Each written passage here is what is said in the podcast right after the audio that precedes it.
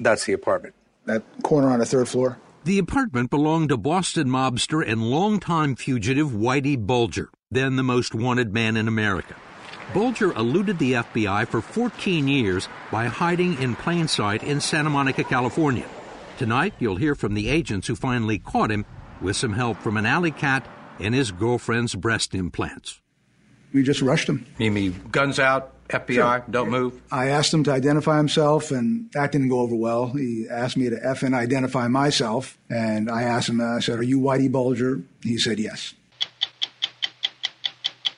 Six years ago, when Arizona needed drugs to execute an inmate named Jeffrey Landrigan, it purchased them illegally from a supplier operating out of this driving school in London. It's my understanding that there was a paperwork issue. Um, the proper forms weren't filled out. Was it used in the execution of Mr. Landrigan? Yes. This office, the state of Arizona, knew or should have known that it was illegal to import these drugs. Bill, I was not the attorney general when that no, happened, and I don't want to use that as an excuse because I think there's but a this broader... office is this, this right. is the top legal office. Right.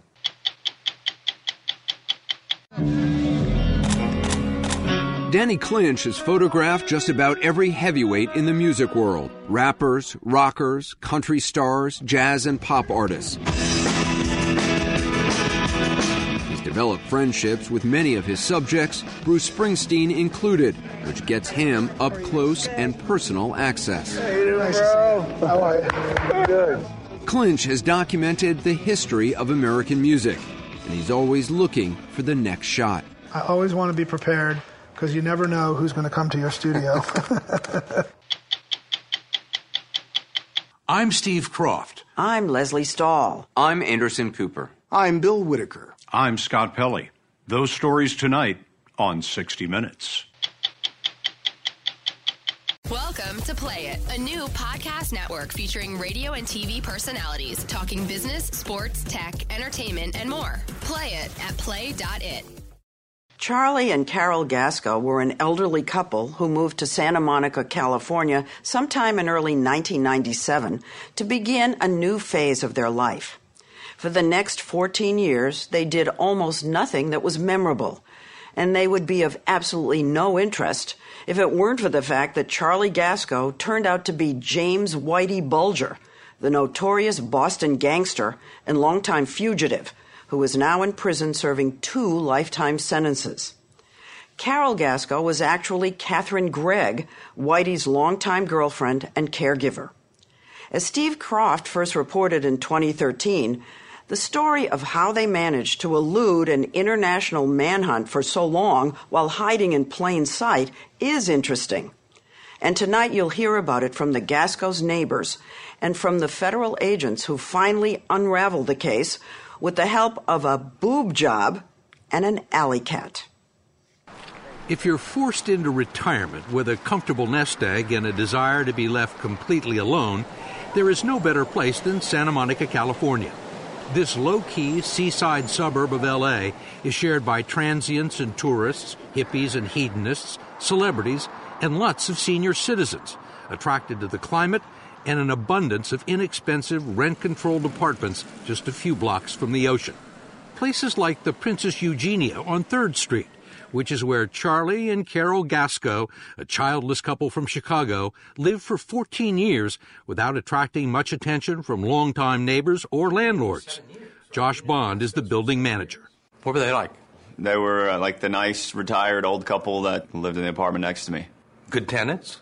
Uh, excellent tenants. Never complained. Always paid rent on time. In cash? In cash. Janice Goodwin lived down the hall. They had nothing, and they never went out. They'd never had food delivered. She never dressed nicely. You thought they were poor? Yes, without a doubt. The one thing everyone remembers about the Gascos is that they loved animals and always made a fuss over the ones in the neighborhood. Barbara Gluck remembers that Carol Gasco always fed a stray cat after its owner had died she would, you know, pet it and be sweet to it, and then she would put a plate of food like out here. Mm-hmm. And what about Charlie Gasco? You know, he always had a hat on and dark glasses. I have to say, it was mysterious to me why a lovely woman like that was hanging out with that guy. that old grumpy man. I never could figure that one out until I heard they had 800,000 something dollars in the wall. and then I went, oh, okay, you know. Money wasn't the only thing found in the Gasco's apartment on June 22, 2011, when the FBI stopped by and ended what it called the most extensive manhunt in the Bureau's history.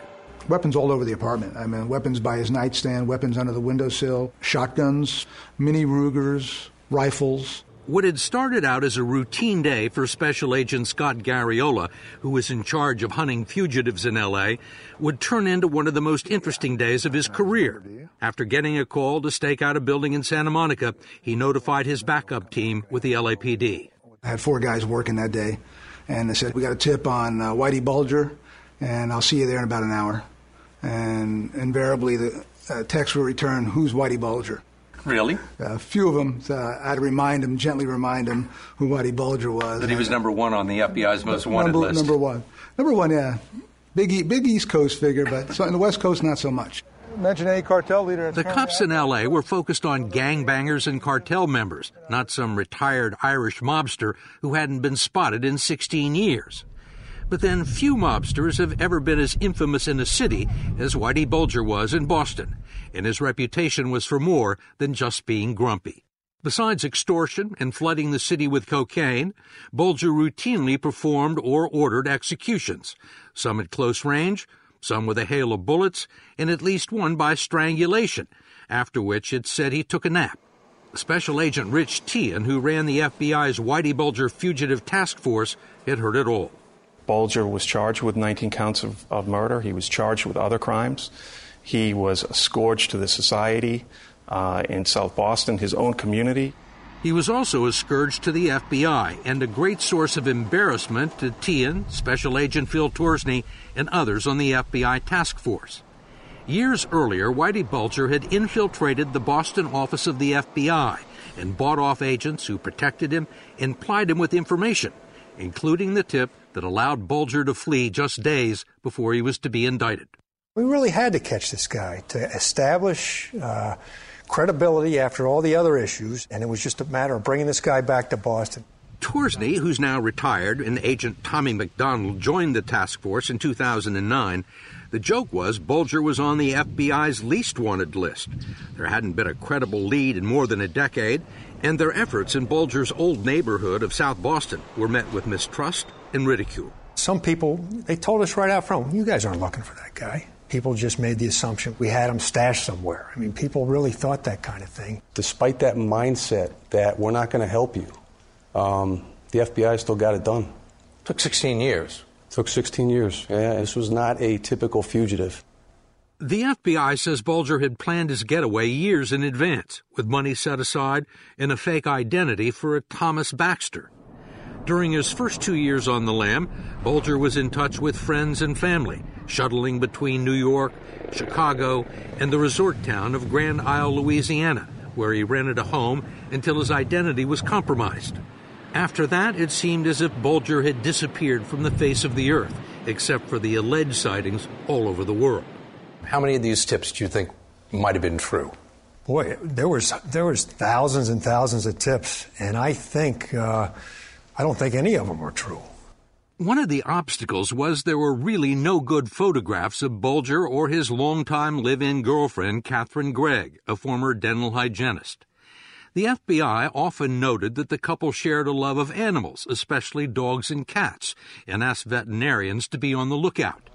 There were reports that Greig once had breast implants and other plastic surgery in Boston, so the task force reached out to physicians. Eventually, they got a call from a Dr. Matthias Donnellan, who had located her files in storage. I was trying to leave the office a little early to catch one of my kids' ball games, and I said, "Well, listen, I'm going to swing by in the morning and pick those up."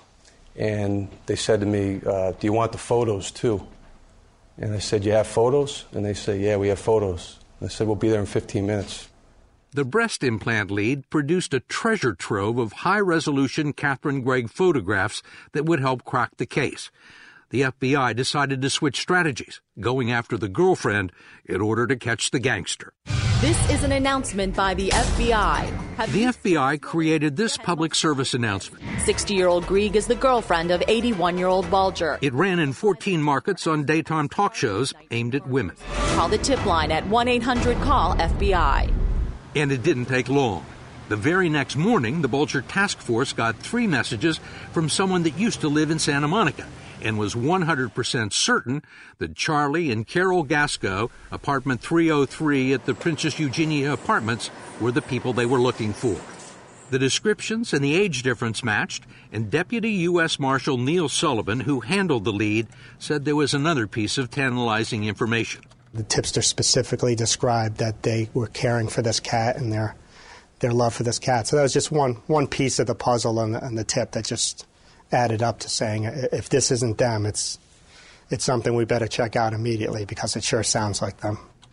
A search of the FBI's computer database for the Gascos raised another red flag, not for what it found, but for what it didn't. Basically, like they were ghosts. No driver's license. Exactly. No driver's license, no California ID, like they didn't exist. That's the apartment. That corner on the third floor. On the right hand side? Yep. By early afternoon, FBI agent Scott Garriola had set up a number of surveillance posts and had already met with apartment manager Josh Bond to talk about his tenants. He closed the door, threw down a folder, and opened it up and said, Are these the people that live in apartment 303? Did you say anything when you saw the pictures? My initial reaction was, Holy You're living next door to a gangster. Well, I still didn't really know who he was. But it didn't take him long to figure it out. While the FBI was mulling its options, Bond logged on to Bulger's Wikipedia page. I'm kind of scrolling down. It's like, oh, wow, this guy's serious. It's like murders and extortion. And then I get to the bottom, and there's this, this thing. It's like from uh, one of his old people saying, well, the last time I saw him, he, he said, you know, when he goes out, he's, he's going to have guns and he's going to be ready to take people with him. I was like, ooh, maybe I shouldn't be involved in this. Bond told the FBI he wasn't going to knock on the Gasco's door because there was a note posted expressly asking people not to bother them. Carol had told neighbors that Charlie was showing signs of dementia. So we were we were back there. So Garriola devised a ruse involving the Gasco's storage locker in the garage. It had the name Gasco across it, and apartment 303. He had the manager called to tell them that their locker had been broken into and that he needed someone to come down to see if anything was missing. Carol Gasco said her husband would be right down.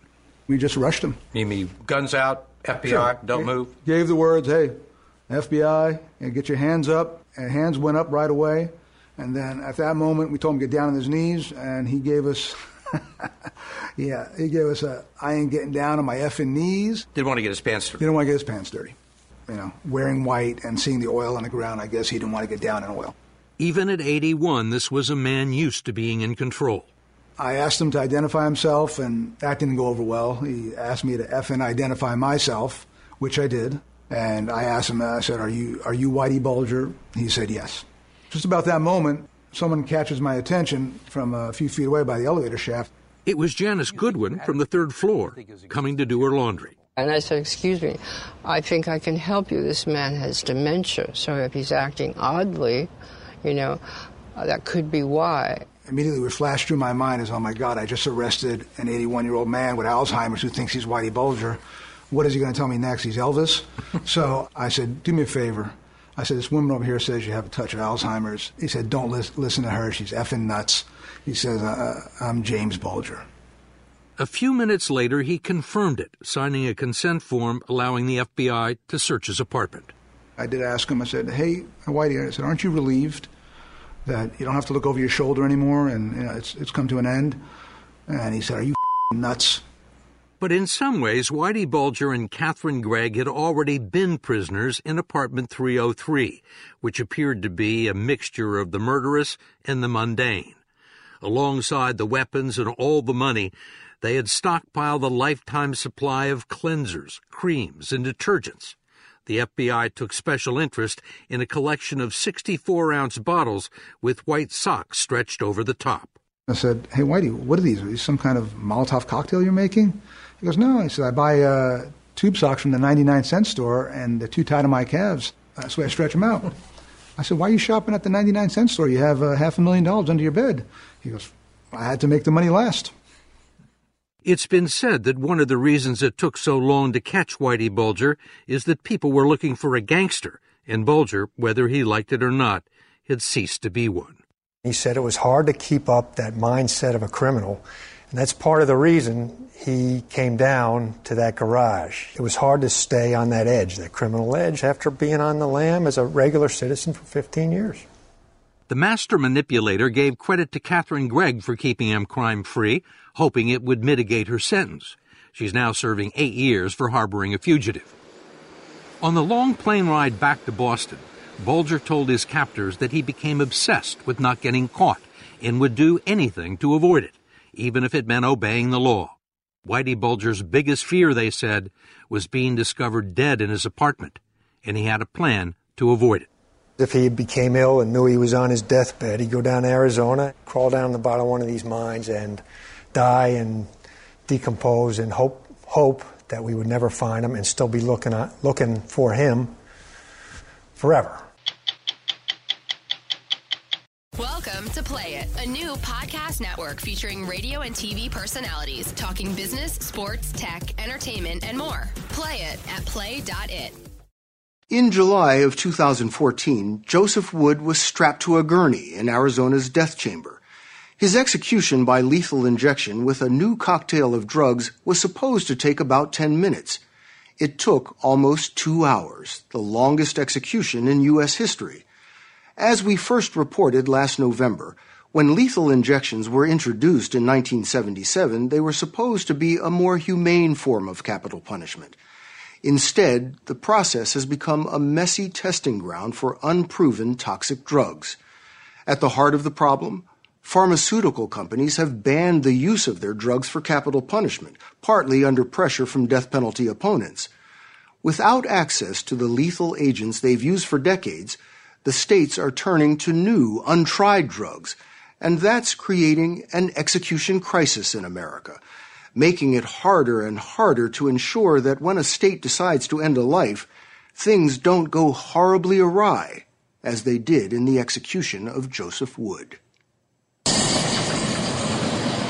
Arizona is one of 31 states to employ capital punishment. Cameras aren't allowed here, but this Department of Corrections video takes us inside death row, where more than 100 inmates are awaiting execution by lethal injection. On July 23, 2014, it was Joseph Wood's turn. Wood had been convicted of murdering his former girlfriend and her father. At 1:52 p.m., Arizona executioners began pumping an experimental combination of drugs into Wood's veins. They had never before used these drugs for execution, but they expected Wood to die within minutes. Among the witnesses that day were Deacon Ed Schaefer, Wood's attorney Dale Baich, and reporter Michael Kiefer. It seemed to go as normal. They put in the, uh, the catheters. Uh, they announced that they would, uh, uh, were administering the drug, and he closed his eyes and went to sleep. And about 11 minutes in, I noticed his lip quiver. And a minute later, um, he gasped. A few seconds later, he did it again and then again and again and again. It was loud. It wasn't just, you know, some nice, peaceful, sleeping sound. Were you thinking at this point something's gone wrong? Everybody was thinking something went wrong. You could see the, the looks on the faces of the people from the Department of Corrections who were who were standing along the side. You know, they were looking at each other nervously. You tried to have the execution stopped. While Joe Wood was on the table gasping and gulping. Um, we were arguing to a federal judge that he should stop the execution. On what grounds? That it wasn't working. I actually said about four rosaries, four complete rosaries, and there's five decades uh, to each rosary, and uh, each one can take anywhere from 15 to 20 minutes. And that told you that this was going on for a very long time. Hour and 58 minutes that's a long time to be sitting there watching somebody die. Before the federal judge could rule, Joseph Wood was dead. It was supposed to take just one dose of the drugs to kill him. Prison logs show before it was over, executioners had injected Wood 15 times with the new cocktail of drugs. Someone made the decision to inject 14 additional doses of that drug into Mr. Wood. That's not something that has ever been done before, so they were making it up as they went along. In several rulings, the Supreme Court has reaffirmed the Eighth Amendment. Punishment must not be cruel and unusual. Joseph Wood's lingering death set off alarms across the country and prompted an independent investigation in Arizona. Was Joseph Wood's execution botched? Well, Bill, I think botched is a very inflammatory word. Arizona Attorney General Mark Brnovich told us he sees nothing wrong in the way Wood's execution was carried out. It took almost two hours. That's the longest execution in U.S. history. At the end of the day, though, the independent report, the medical examiner, all concluded that Mr. Wood was sedated the entire time, was unresponsive to stimuli, and he was feeling no pain whatsoever. How do you, how do you know that? Well, were, were the there the- sensors? Was anybody taking brains? You know, how do you know he wasn't well, feeling pain? ultimately, you can't know because the person's dead.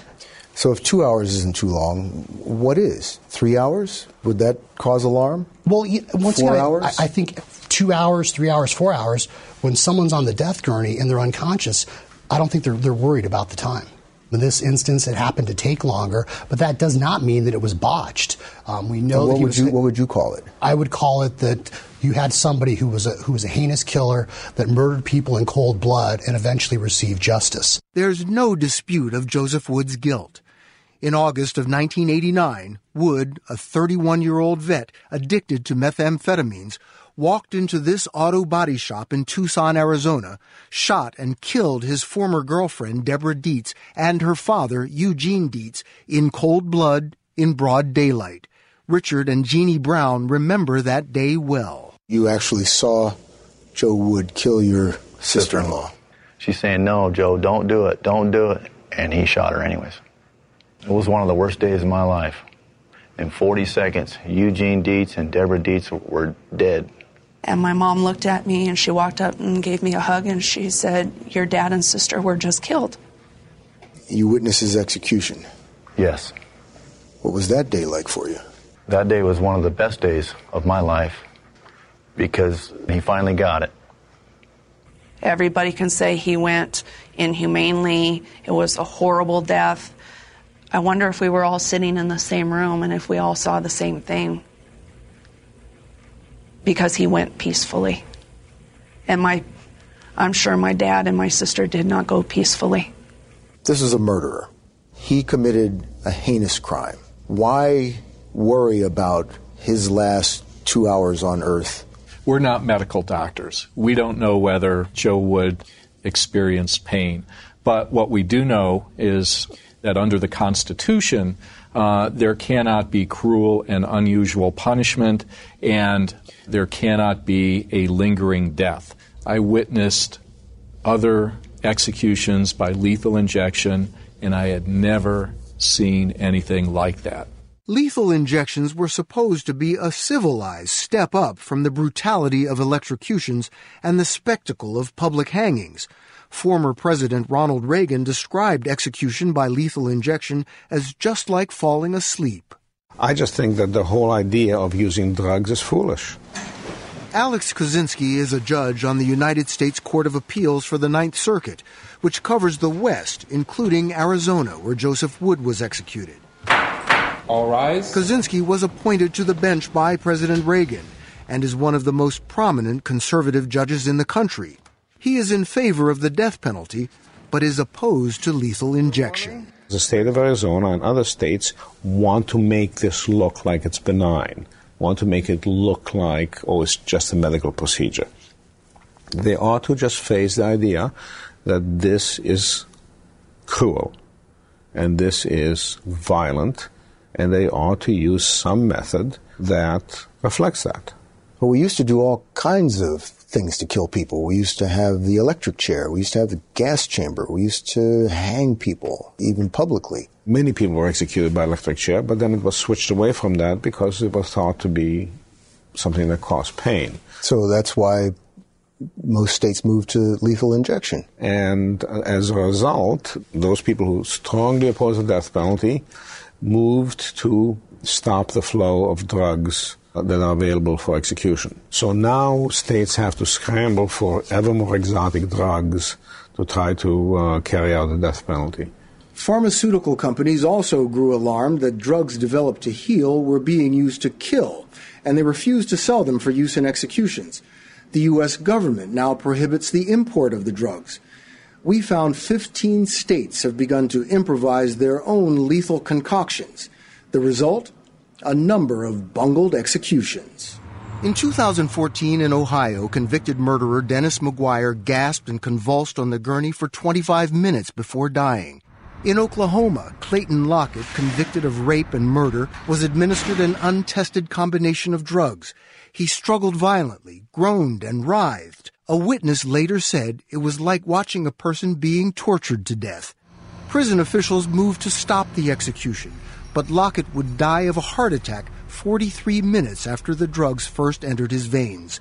Lockett's execution prompted President Barack Obama to call for a wide ranging federal review of executions. What happened in Oklahoma is deeply troubling. In the application of the death penalty in this country, we have seen significant problems. Most states have laws making lethal injection the only option for executions. With the drugs now unavailable, we have found six states have skirted federal law and turned to black market dealers to get their hands on them. Six years ago, when Arizona needed drugs to execute an inmate named Jeffrey Landrigan, it purchased them illegally from a supplier operating out of this driving school in London. On customs forms obtained by 60 Minutes, the state claimed the imported drugs were for animal use. We asked the current Attorney General, Mark Brnovich, if those drugs were used for the Landrigan execution. The importing of the drug that you were trying to use for his execution was uh, illegal. It's, it's against U.S. law for that drug to be imported. It's my understanding that there was a paperwork issue. Um, the proper forms weren't filled out. Was it used in the execution of Mr. Landrigan? Yes.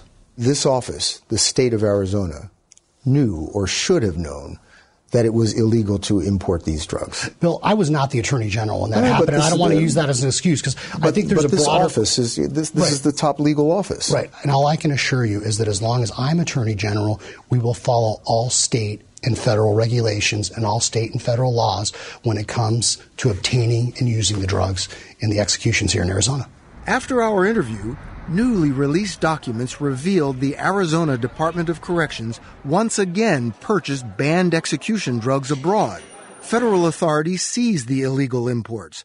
Arizona now is trying to get them back we execute individuals not because we want to or we get some sort of bloodlust out of it. We do it because we feel like we have to. And we will do everything we can to make sure that they're killed in the most efficient manner possible. The death penalty in Arizona has been blocked by a lawsuit since the problems with Joseph Wood's execution. The state is fighting in court to resume capital punishment by lethal injection. I would eliminate the entire controversy. I would use a bullet or a series of bullets they're fast, they're effective, nobody ever survives. Go back to the firing squad. Make it look like an execution. Mutilate the body, and this would express the sense that that's what we're doing. That we're actually committing violence on another human being. I, I read that you have even thought the, the guillotine might be a good way to execute. Oh, yes. Really? The guillotine works, never fails, it's quick, it's effective. You do know what that sounds like. Hearing a, a judge sort of be an advocate for the, the guillotine. Tell me. Barbaric. Death penalty is barbaric. And I think we as a society need to come face to face with that. If we're not willing to face up to the cruelty, we ought not to be doing it. New podcast network featuring radio and TV personalities talking business, sports, tech, entertainment, and more. Play it at play.it. In March of 1999, an up and coming photographer named Danny Clinch got two phone calls that changed his life. The first came from Bob Dylan's manager asking him to take some pictures of the legendary singer. And a few hours later, Bruce Springsteen's people also called to book him for a shoot. In the 17 years since, Danny Clinch has photographed just about every heavyweight in the music world rappers, rockers, country stars, jazz, and pop artists. As we first reported in February, he has a knack for being in the right place at the right time for the right shot. And he's developed friendships with many of his subjects, which gets him up close and personal access on stage and off. For example, Hey! Hello. Hi, Danny. How you doing? How are you? Good. Bruce Springsteen. Hitting the road on tour once more, his wife Patty by his side. And Danny Clinch is there to talk a bit about old times. In 99 was the first time I photographed you guys, and it was there. Yeah. 99, right? Yeah. and shoot the band rehearsing.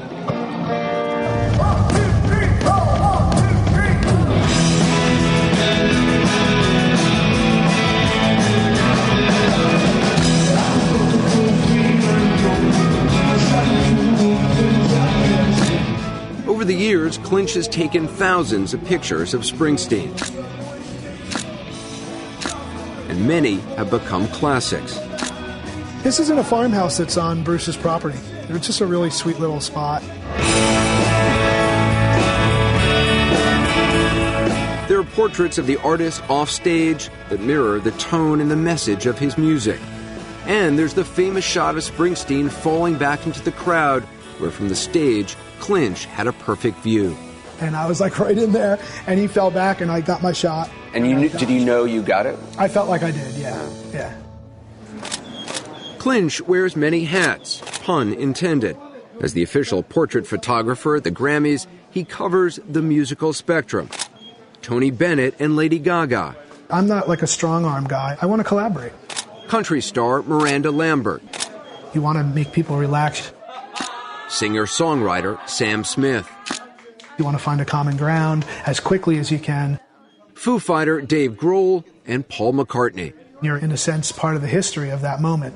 And I never really get tired of that, and I never take it for granted. You want to go up on stage? Uh, yeah. He goes way back with many musicians. That's Trey Anastasio of the band Phish, one of several that let him shoot on stage, trusting him to stay out of the way. It's New Year's Eve. Phish is playing Madison Square Garden, and to the crowd, Clinch is the invisible man. What is it about shooting a concert? I mean, what are you trying to get? I'm trying to capture a moment. It's not about the singer at the microphone. I'm trying to look for like a moment in between.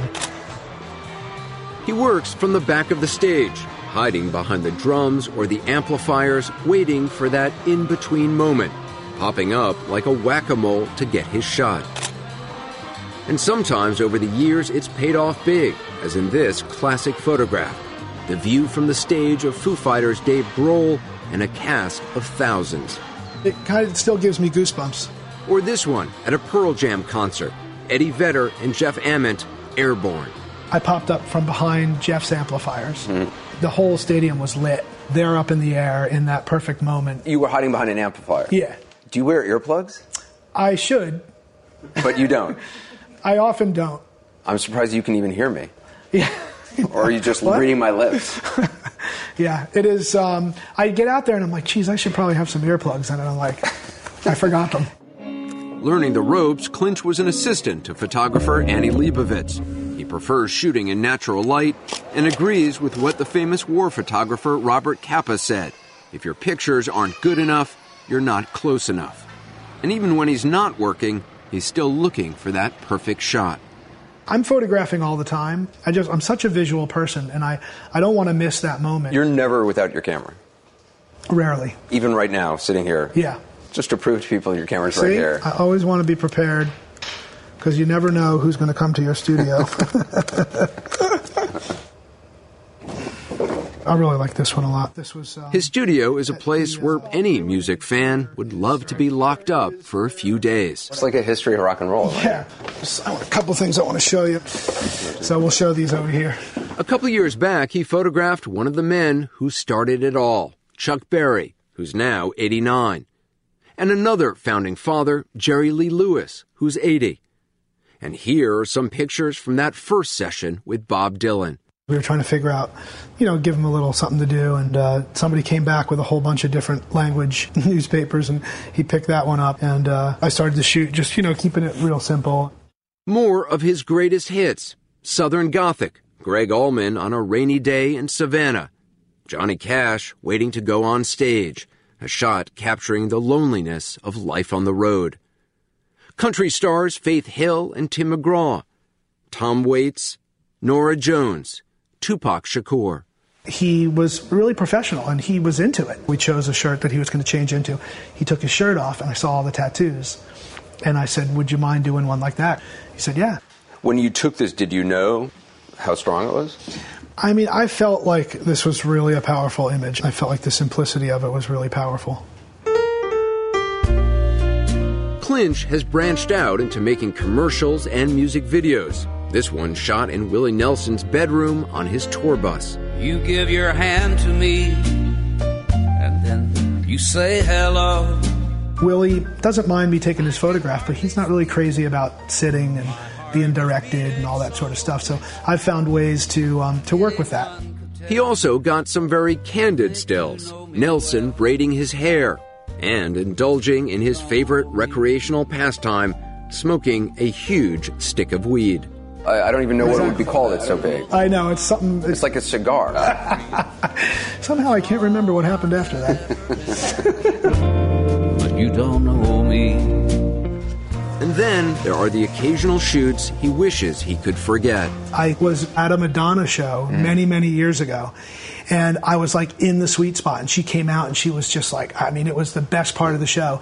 And I was shooting, shooting, shooting, shooting, shooting, shooting, and I'm like, God, I must have shot hundred pictures. Has I not have I not run out of film? Uh-huh. And I opened the back of my camera, and there was no film in there. Oh, so that happened to me only once. Ouch. No doubt one reason he gets along so well with musicians, he knows the language. Yet another hat to play with the Tangiers Blues Band, sometimes jamming with the likes of Willie and Bruce. His harmonica, like his camera, goes everywhere he goes. He grew up on the Jersey Shore, living in Toms River, a few miles down the Garden State Parkway from Springsteen country. These are some good ones. He got the photography bug from his mother. She always had a camera, always still has a camera. And at times I find myself taking pictures of her, taking pictures of the family. And from his father, he got a taste for classic rock and roll from the 50s and classic cars. His prized possession, a 1948 Pontiac Silver Streak, the sort of car his father always noticed when Clinch was a kid. Everywhere we went, he would go, Oh, there's a 55 Chevy, and oh, you know, look at that 1959 Cadillac. And I started to love cars myself. And he's always found a way to work them into the shot. Springsteen with the Pontiac, and in his wife's 1950 Hudson with Clinch's father at the wheel. An old Cadillac with Neil Young's hat, and Young inside, tooling around Nashville. This was a great moment for me. I'm a big fan of Right. Neil's driving around in this Cadillac. Was he uh, driving? He was driving. He was yeah, driving. yeah. Yeah, it's and a we stopped shot. at a little like a little intersection, and I grabbed it. But nothing could prepare him for the trip he made in December to the old car capital of the universe, Havana. Cuba, Havana, it's got to be a photographer's dream. I'll tell you, there's so much interesting culture, and there's so much great color. Everywhere you look is, is a photograph. You seem to have a smile on your face kind of all the time. Yeah, yeah. The Preservation Hall Jazz Band was invited to a Cuban music festival, and Clinch tagged along with the documentary film crew. They played the traditional music of New Orleans, a distinctive sound, and some distinctive instruments. You, know, you do a lot of rock and roll bands. You don't see a lot of rock and roll bands with a sousaphone. Yeah, that's true. The rhythms of New Orleans and Havana are much alike. and the Americans were soon jamming with Cuban musicians on stage at their homes. You don't need to speak Spanish, you know, you just need to speak music. It's a good couch. Between concerts, Clinch wandered the city, snapping away and checking out the cars. I'm not just a fan of the really restored ones, the shiny ones, but I like the working man's cars, the how they had fixed it, how it had been repaired time after time. But his biggest thrill came backstage with the band warming up. They were preparing for the show, and it just turned into this impromptu jam, like this percussion type thing, and uh, I live for those moments. He's seen a lot of moments, heard a lot of music, and has come to one conclusion. It doesn't matter if it's hip hop, it doesn't matter if it's jazz uh, or anything in between. If it hits you right here, it's good music. And you can get a photo out of it. You can capture it. So far, yeah. Writing in Clinch's notebook, Tupac Shakur said, If a picture is worth a thousand words, photographers are worth a million. That's a thought shared by Clinch's fellow native of the Jersey Shore, who says, Thanks, man. here. This is the man. If you want the picture, come and get it. There he is.